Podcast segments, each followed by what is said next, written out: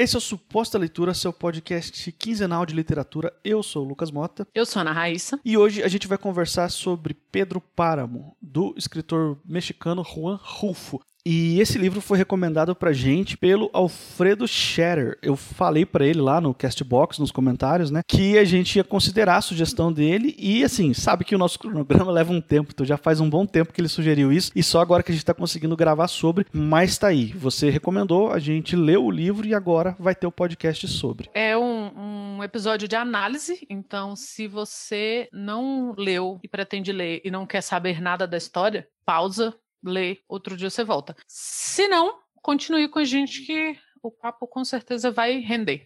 Pedro Páramo não é um livro novo no Brasil, né? Ele foi publicado originalmente em 55. O Juan Rulfo é, é mexicano, então toda vez que você falar em literatura mexicana ou você procurar algo sobre literatura mexicana, com certeza ele vai estar citado. É, no Brasil, ele já teve uma edição, uma tradução pela Paz e Terra na década de 90, feita pela Eliane Zaguri, mas essa tradução mais recente e que é vendida pela Record é de 2004 e é do Eric Nepomuceno, que que é o principal tradutor no Brasil quando se trata de literatura latino-americana. Se você leu Gabo, se você leu Eduardo Galeano, se você leu qualquer latino-americano no Brasil, Cortázar e tal, foi o Eric Nepomuceno e ele fez essa tanto essa tradução quanto o prefácio dessa edição da Record. E a sinopse aqui de Pedro Páramo é também uma sinopse simples, que tem uma senhora que está no seu leito de morte e ela faz um último pedido para o seu filho ele tem que ir lá conhecer o pai dele, que ele nunca conheceu. E o filho dela é o Juan Preciado. É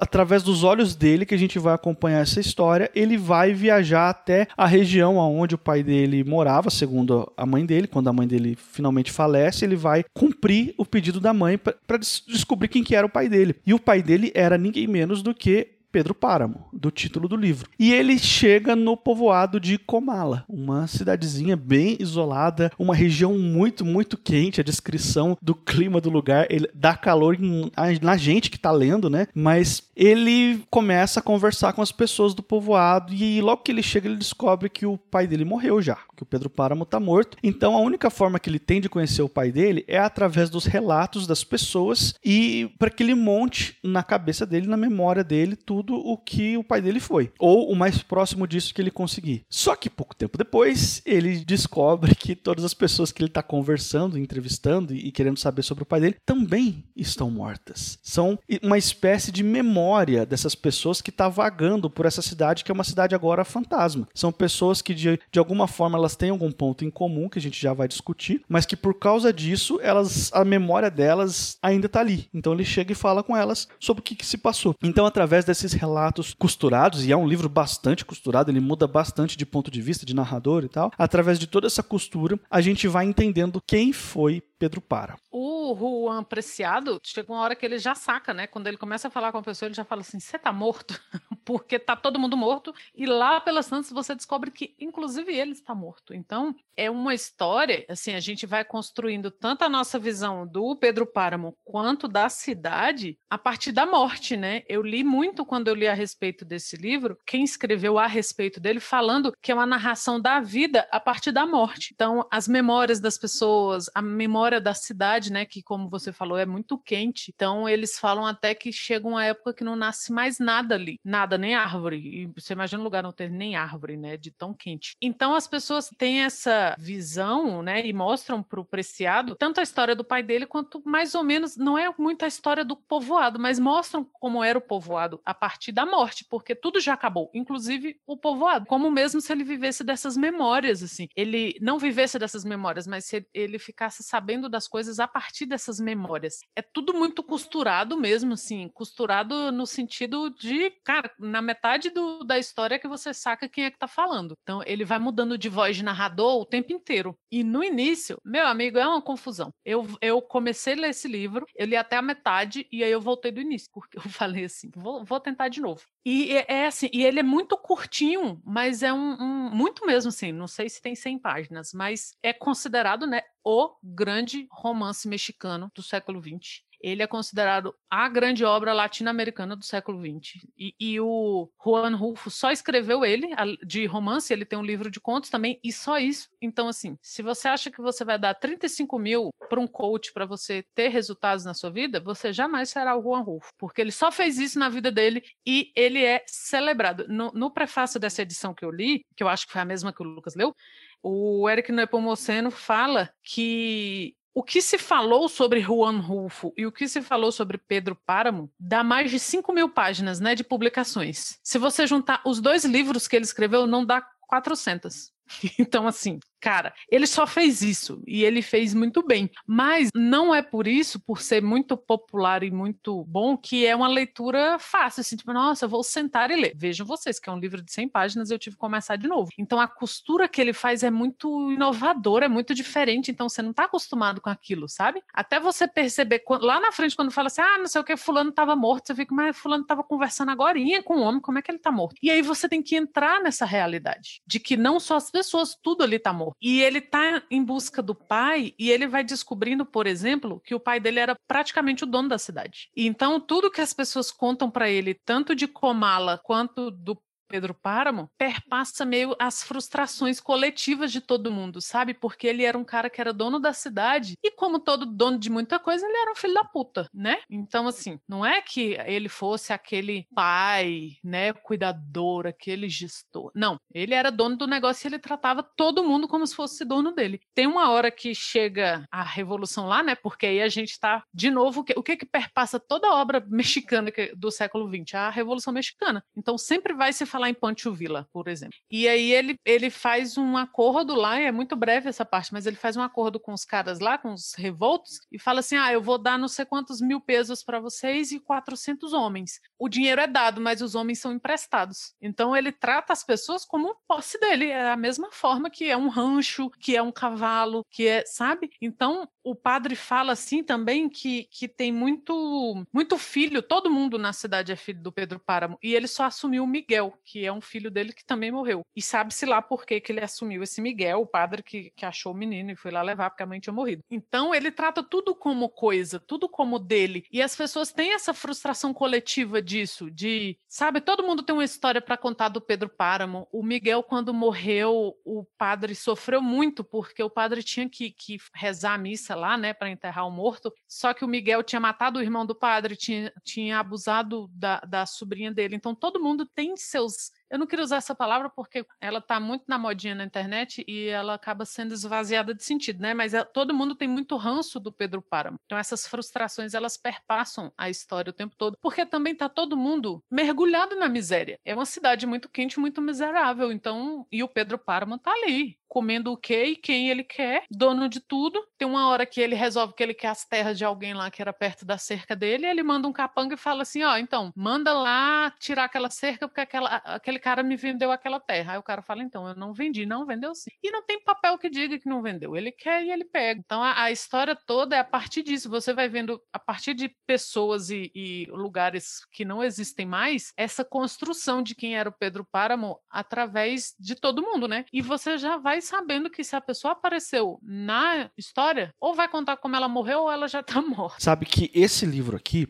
é assumidamente uma das principais referências literárias do Gabo. Ele falava isso abertamente, de que o Pedro Páramo era um dos livros favoritos dele da vida e que ele se inspirou muito no que foi feito aqui pelo Juan Rulfo. Existe, inclusive, né, a, a galera que defende que esse livro do Juan Rulfo seria talvez um marco zero do realismo mágico. Eu não tenho esse conhecimento para debater, talvez você possa falar um pouco sobre isso mais daqui a pouco, Raiz. Mas, de qualquer jeito, lendo Pedro Páramo, eu comecei a lembrar da minha leitura de 100 anos de solidão e de tempos em tempos, durante a minha leitura, eu falava: Ah, olha só da onde que o Gabo tirou certas ideias aqui, entendeu? Onde que ele foi buscar as inspirações dele. Não, não que ele tenha copiado, não é, porque os 100 Anos de Solidão é uma obra completamente diferente, inclusive, na minha opinião, superior, é uma obra-prima mesmo. Não que essa aqui também seja ruim, não é. Mas, por exemplo, o fato de Komala aqui nesse livro ser praticamente um personagem e ter a sua vida própria e assim e, e, e ter uma presença tão forte no texto que você acaba identificando com mais facilidade Komala do que os demais personagens. Isso acontece também com Macondo lá nos 100 anos de solidão. Então você percebe que tem uma linguagem ali, fora é claro os elementos mágicos que depois o Gabriel Garcia Marques acabou aperfeiçoando, mas até isso tá aqui nesse livro, entendeu? Tem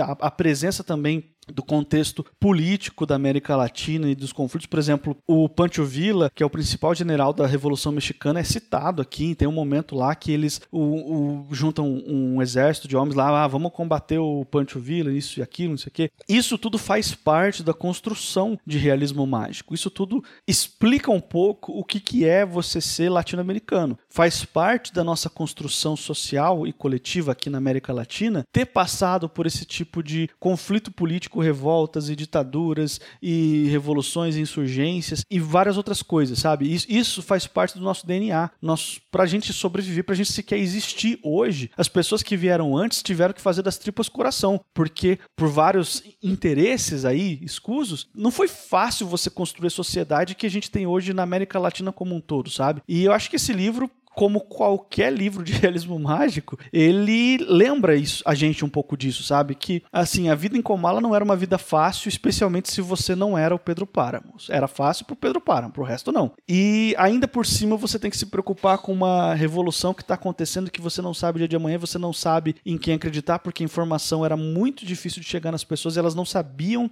exatamente as intenções da revolução e o que, que ela queria e o que, que ela ia fazer. Então, as pessoas sentiam mais medo do que esperança esperança. E é, e é numa dessa que o Pedro Páramo surge aqui. Ele surge com essa de, ok, a gente vai investir no lado que ganhar. Ele não tem essa ideologia nenhuma, sabe? Ele vai lá dar os homens dele para combater a revolução, mas se a revolução perder, beleza, agora a gente tá do lado deles também, a gente sempre investiu neles também, entendeu? Ele tem aquela falta total de medo de lidar com a situação, enquanto as pessoas ao redor deles têm as suas vidas sendo destruídas. Às vezes de forma rápida, às vezes de de forma lenta. Ele é uma pessoa que não se preocupa com nada. Enfim, todos esses elementos me lembrou muito do que o, o Gabo veio fazer depois. E assim, eu fiquei feliz de ter identificado essa referência aqui.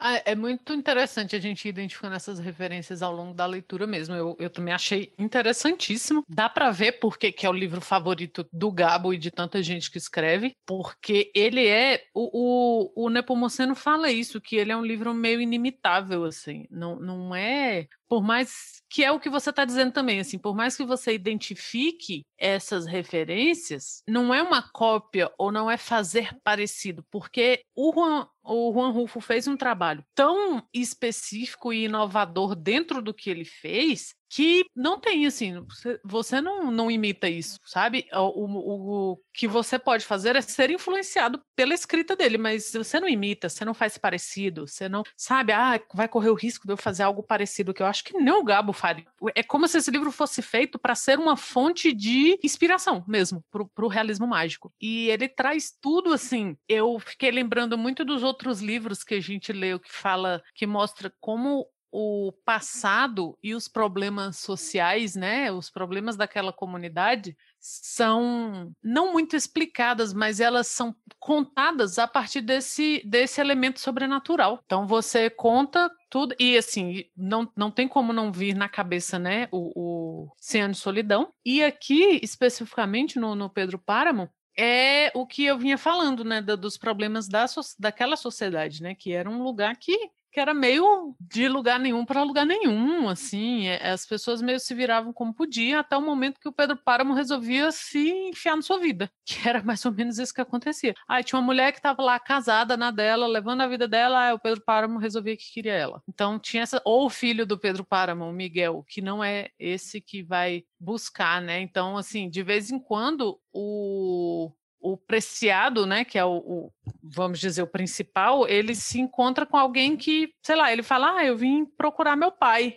Quem é seu pai? É Pedro Páramo. a pessoa, ah, Pedro Páramo também é meu pai. Então ele era meu pai de todo mundo ali, ou seja, ele estava nem aí para quase todo mundo. Aliás, acho que para todo mundo, assim, todo mundo. E ele chega ao ponto de, do padre, às vezes que o padre vai falar com ele assim, tipo, porra, seu filho tá infernizando, né? O Miguel Páramo, ele fala assim: "Não, padre, ele é uma criança, como bom filho de rico, né? Já tem 17 anos e não, ele é uma criança. Pode colocar a culpa do que ele fez todo em mim". Ou seja, porque ele sabia que ele não ia pagar pelas coisas que ele fez, né? Então assim, ah, ah ele roubou, ele matou, não finjam fui eu que fiz. Então assim, deixa ele, ele vai continuar fazendo e como na prática, né, fui eu que fiz, ninguém vai ser punido ou ninguém vai ter que se, sei lá, se desdobrar para resolver essa situação. As coisas só aconteciam. E você tinha que viver sua vida esperando o momento que Pedro Páramo ia resolver se meter nela e, sei lá, tomar sua terra, tomar sua mulher, tomar sua liberdade, alguma coisa que fosse. A gente falando isso parece muito, né, muito linear e muito claro, mas não é, não é. Se você vai formulando essas, questões depois que você lê o livro e para para pensar nele. Porque enquanto você está lendo, é só um grande, meu Deus, onde é que eu tô? E aí você percebe que uma hora você está na casa do Pedro Páramo, uma hora você está num caixão junto com um dos mortos, porque eles ficam conversando entre si. E como é uma cidade pequena, todo mundo mais ou menos se conhece, então também é como se a morte fosse uma. Tem isso, né? É, de que a morte é uma continuação da vida. Mas aqui em Pedro Páramo, a morte é uma continuação tão simples da vida que é realmente uma continuação, assim. A pessoa, o cara perdeu a mulher, mulher morreu, e aí ele meio que, porra, vai num lugar, pede uma cachaça lá, conta pra dona do bar, porque minha mulher morreu. Aí a mulher fala, poxa, pede pra ela rezar por mim, quando ela chegar no céu, você continua mandando recado pro morto e você e ele não, quando chega lá eu vou falar com ela sim. E ele continua conversando com a pessoa. Então é uma passagem muito fluida da vida para a morte. E todos eles mais ou menos sabem assim, tipo, ah, fulano veio hoje à noite, então acho que ele veio me avisar que ele morreu. Então você tem diferentes graus de, de percepção da morte e nenhuma delas é muito trágica ou muito terrível como é pra gente, né? Aqui pra gente que eu digo no Brasil, que a gente tem um, lida de uma forma diferente com isso. Bem, não sei, talvez aqui no, sei lá, centro-oeste, sudeste a gente lide, eu, eu, tenho a impressão que, que na tradição nordestina você tem também uma, sei lá, uma relação mais diferente, assim, mais, menos dramática com a morte. E aqui no, no Pedro Páramo, pelo fato de que está todo mundo morto, ou todo mundo vai morrendo ao longo da história, é, é uma mudança muito mais fluida de um estado, né, de vivo para morto. Então a pessoa ela continua com ela não continua com as obrigações dela, mas ela continua ali. A pessoa sabe que fulano morreu, fulano veio me avisar que morreu, ou então fulano veio me avisar que aconteceu tal coisa, ou então ah, manda um recado para fulana, mando e fulana tá morta. Então, essas coisas acontecem meio assim, e, e, tem uma hora que ele tá num quarto, assim que ele chega na cidade, ele vai procurar uma, uma pensão lá e a mulher dá um quarto para ele dormir. Ele não consegue dormir porque tem muita gente conversando dentro daquele quarto, muita gente gritando. E aí vem uma outra mulher que conheceu a mãe dele e fala: Não, eu vim te buscar porque não, você vai dormir melhor lá em casa. Aqui não, não é para porque não era bem um quarto da pensão, era tipo o quartinho que tinha lá no fundo. E aí ele fala: "Ah, eu não tô conseguindo dormir, esse quarto tá muito cheio de gente". Aí e não tava, né, assim, tava vazio. E ela fala: "Ah, foi o eco do que aconteceu aqui que ficou preso". Então assim, aquele momento em que alguém foi morto lá dentro, continuava se repetindo a ponto do cara que veio de fora continuar ouvindo aquela cena. Então, eles, ele é muito testemunha do que aconteceu com essas pessoas também por conta desses ecos que acontecem. Então, é o eco do pedaço da vida de alguém, geralmente ligada à forma como ela morreu. Então, é como se esses ecos existissem ali na cidade e ele fosse acessando um por um para ir montando ele mesmo esse quadro do que foi a cidade, do que foi a vida do, do Pedro Páramo e do que foi a vida daquelas pessoas ali. Essa passagem em relação a esse quarto aí, eu acho ela muito forte. Assim, quando foi, eu acho que um dos momentos que mais me marcou. Mas você estava falando também do quanto que o Pedro Páramo não se importava com as pessoas ao redor e tratava tudo e todos como se fosse posse dele. Ele pegava a hora que ele quisesse entendeu? E aí tem uma passagem também curiosa que acontece mais pro final do livro. Eu não vou lembrar o nome da personagem agora, mas ele de noite ele vai até a, os aposentos de uma mulher lá, trabalhava para ele e bate na porta assim, querendo pegar ela e ela não abre. E aí ele vai embora esbravejando e batendo o pé no chão assim, todo contrariado. E aí ela pensa, OK, ele vai voltar aqui amanhã. Ele vai insistir porque é isso que ele faz. Então no outro dia, ela deixa a porta só encostada, ela não não deixa trancada, tá aberto. E ela se deita já nua, assim, na cama. Falou assim, pra facilitar, pra ele não ter nenhum obstáculo quando ele vier me buscar amanhã. E ele não vem. Tipo assim, ele, ele lida da, com a rejeição do dia anterior, da noite anterior, dessa forma, assim. Ele, não, ok, então agora nunca mais, como se para ela fosse uma oportunidade desperdiçada de vida. Tipo, você não me quis a hora que eu queria, então você nunca vai me ter também. E depois você vê essa personagem já com idade, velhinha, lembrando desses acontecimentos com um certo, assim, arrependimento. Você vê que esse negócio das pessoas serem posse do Pedro Páramo se incorporou nas pessoas. Elas acreditam nisso a ponto de ela ter escapado de um abuso dele, ela se arrepende, entendeu? Porque ela não consegue ver aquilo como, ok, eu não queria e eu tava me libertando dele. Não, não, ela não consegue enxergar dessa forma. Ela enxerga como eu realmente desperdicei a minha vida fazendo isso. E é bem triste, né, essa cena. Ai, eu achei super triste também, porque primeiro eu fiquei com medo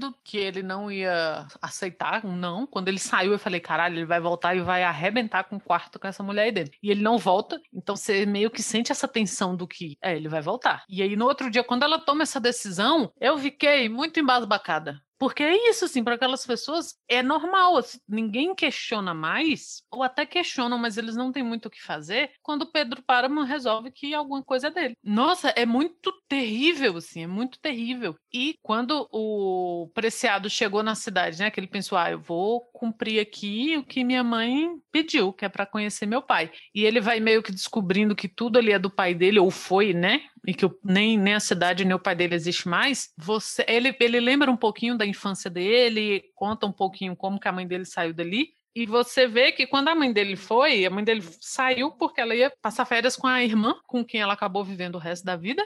E aí ela fica meio assim: não, eu quero ir ver minha irmã. E ele falou: não, vai, Dolores, arruma suas coisas e vai. E manda ela para esse outro povoado, ela já grávida. E aí ele não manda buscá-la. Então, ele fala a vida inteira para os outros que ela foi e não quis voltar, e ela fica de lá meio que esperando ele. Não, ele e a irmã às vezes fala: "Por que, que você não vai voltar?" E ela fala: "Não, mas ele não, nunca mandou me buscar". E ele fala que já estava meio enjoado dela mesmo. Então é assim que ele faz as coisas, tipo, pff, tô meio enjoado. E a mãe fala: "Você tem que cobrar dele tudo que ele não nos deu" porque mandar eles para longe também foi uma forma de abandono. E aí você percebe que era um, um, um, modo como ele tratava a cidade inteira, né? Toda a cidade, assim. E as atitudes das pessoas são assim, tipo, ah, ele veio hoje e ele vai voltar amanhã. Ou então, ah, não vou fazer porque eu sei que, sei lá, é, o padre que teve o irmão assassinado pelo Miguel Páramo, teve a filha abusada, a, a sobrinha, no caso, que era filha desse irmão assassinado pelo, pelo Miguel Páramo, e quando o Miguel Páramo morre, ele tem que fazer rezar lá, né, a missa, sei lá o que, para enterrar o cara. E aí o Pedro Páramo dá umas moedas para ele e fala, ah,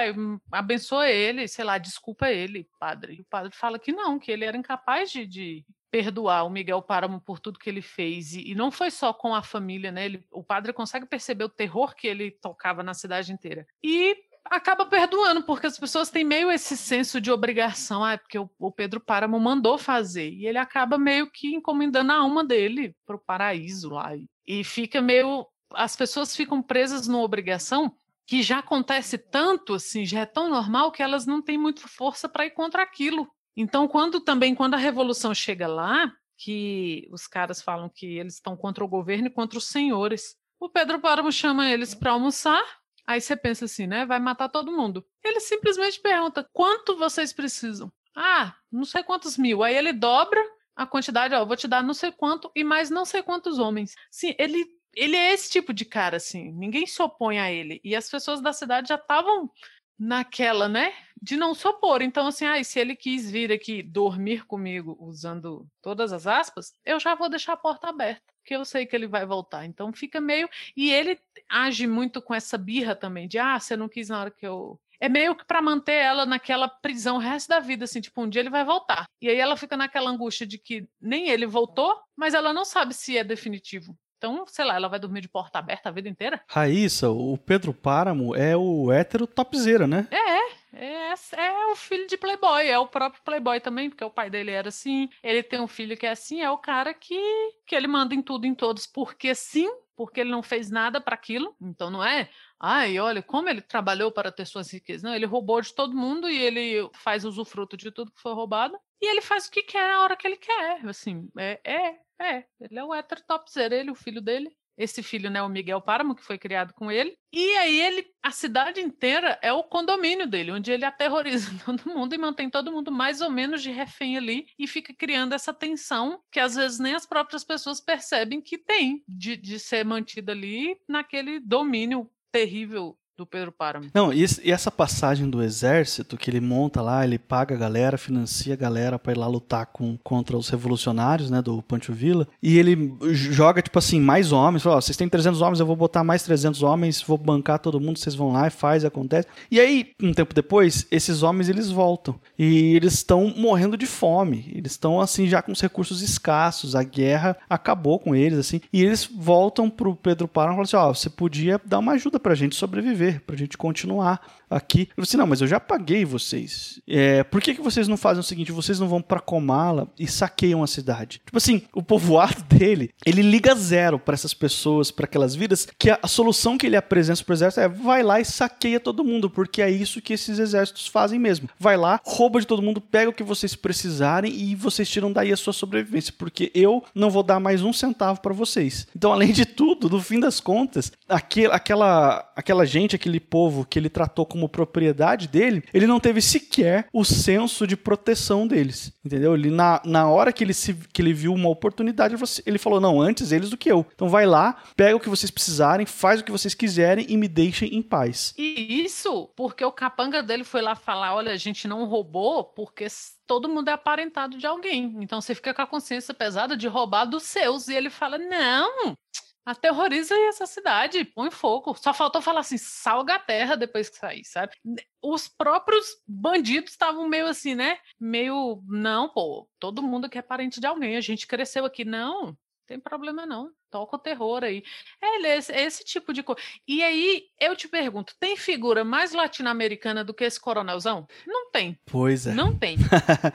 né, realmente, porque é, eu, eu, eu, eu, ia falar isso também, eu ia comentar isso, que ele, ele é muito, muito os coronel que a gente tem aqui no Brasil também, né? Muito. Na América Latina inteira, eu acho. Acho que ninguém se livra dessa figura bizarra. E que, assim, é, é um caso, é psicológica essa prisão que essas pessoas criam, né, pro, pro, ele sabe, assim, sei lá, que ninguém, que quando ele mandar um cara saquear a própria vila, o cara vai saquear, assim, o cara não vai se voltar contra ele. Não tem por que o cara se voltar contra ele. Fica todo mundo naquela, meio naquele cabresto ali mesmo por séculos, né? Porque antes do Pedro Páramo foi o pai dele, que era o Lucas Páramo. E sabe-se lá se antes não foi, né? Tem uma hora que o padre da cidade vai se confessar com um bispo em outra cidade e o bispo fala que não vai perdoá-lo. Você lembra disso? Ele fala: não, não vou te absolver, porque você sabe o terror que o Pedro Páramo causa nessa cidade e você não faz nada. Você até perdoou o filho dele quando o filho dele morreu. E aí o padre fica meio perturbado assim da cabeça, porque ao mesmo tempo que ele concorda, né, que, porra, eu devia ter feito alguma coisa, ele fica meio assim, mas o que, que você há de fazer? Um personagem ou outro acaba dizendo assim, mas a forma como Deus quer. E isso também é muito latino-americano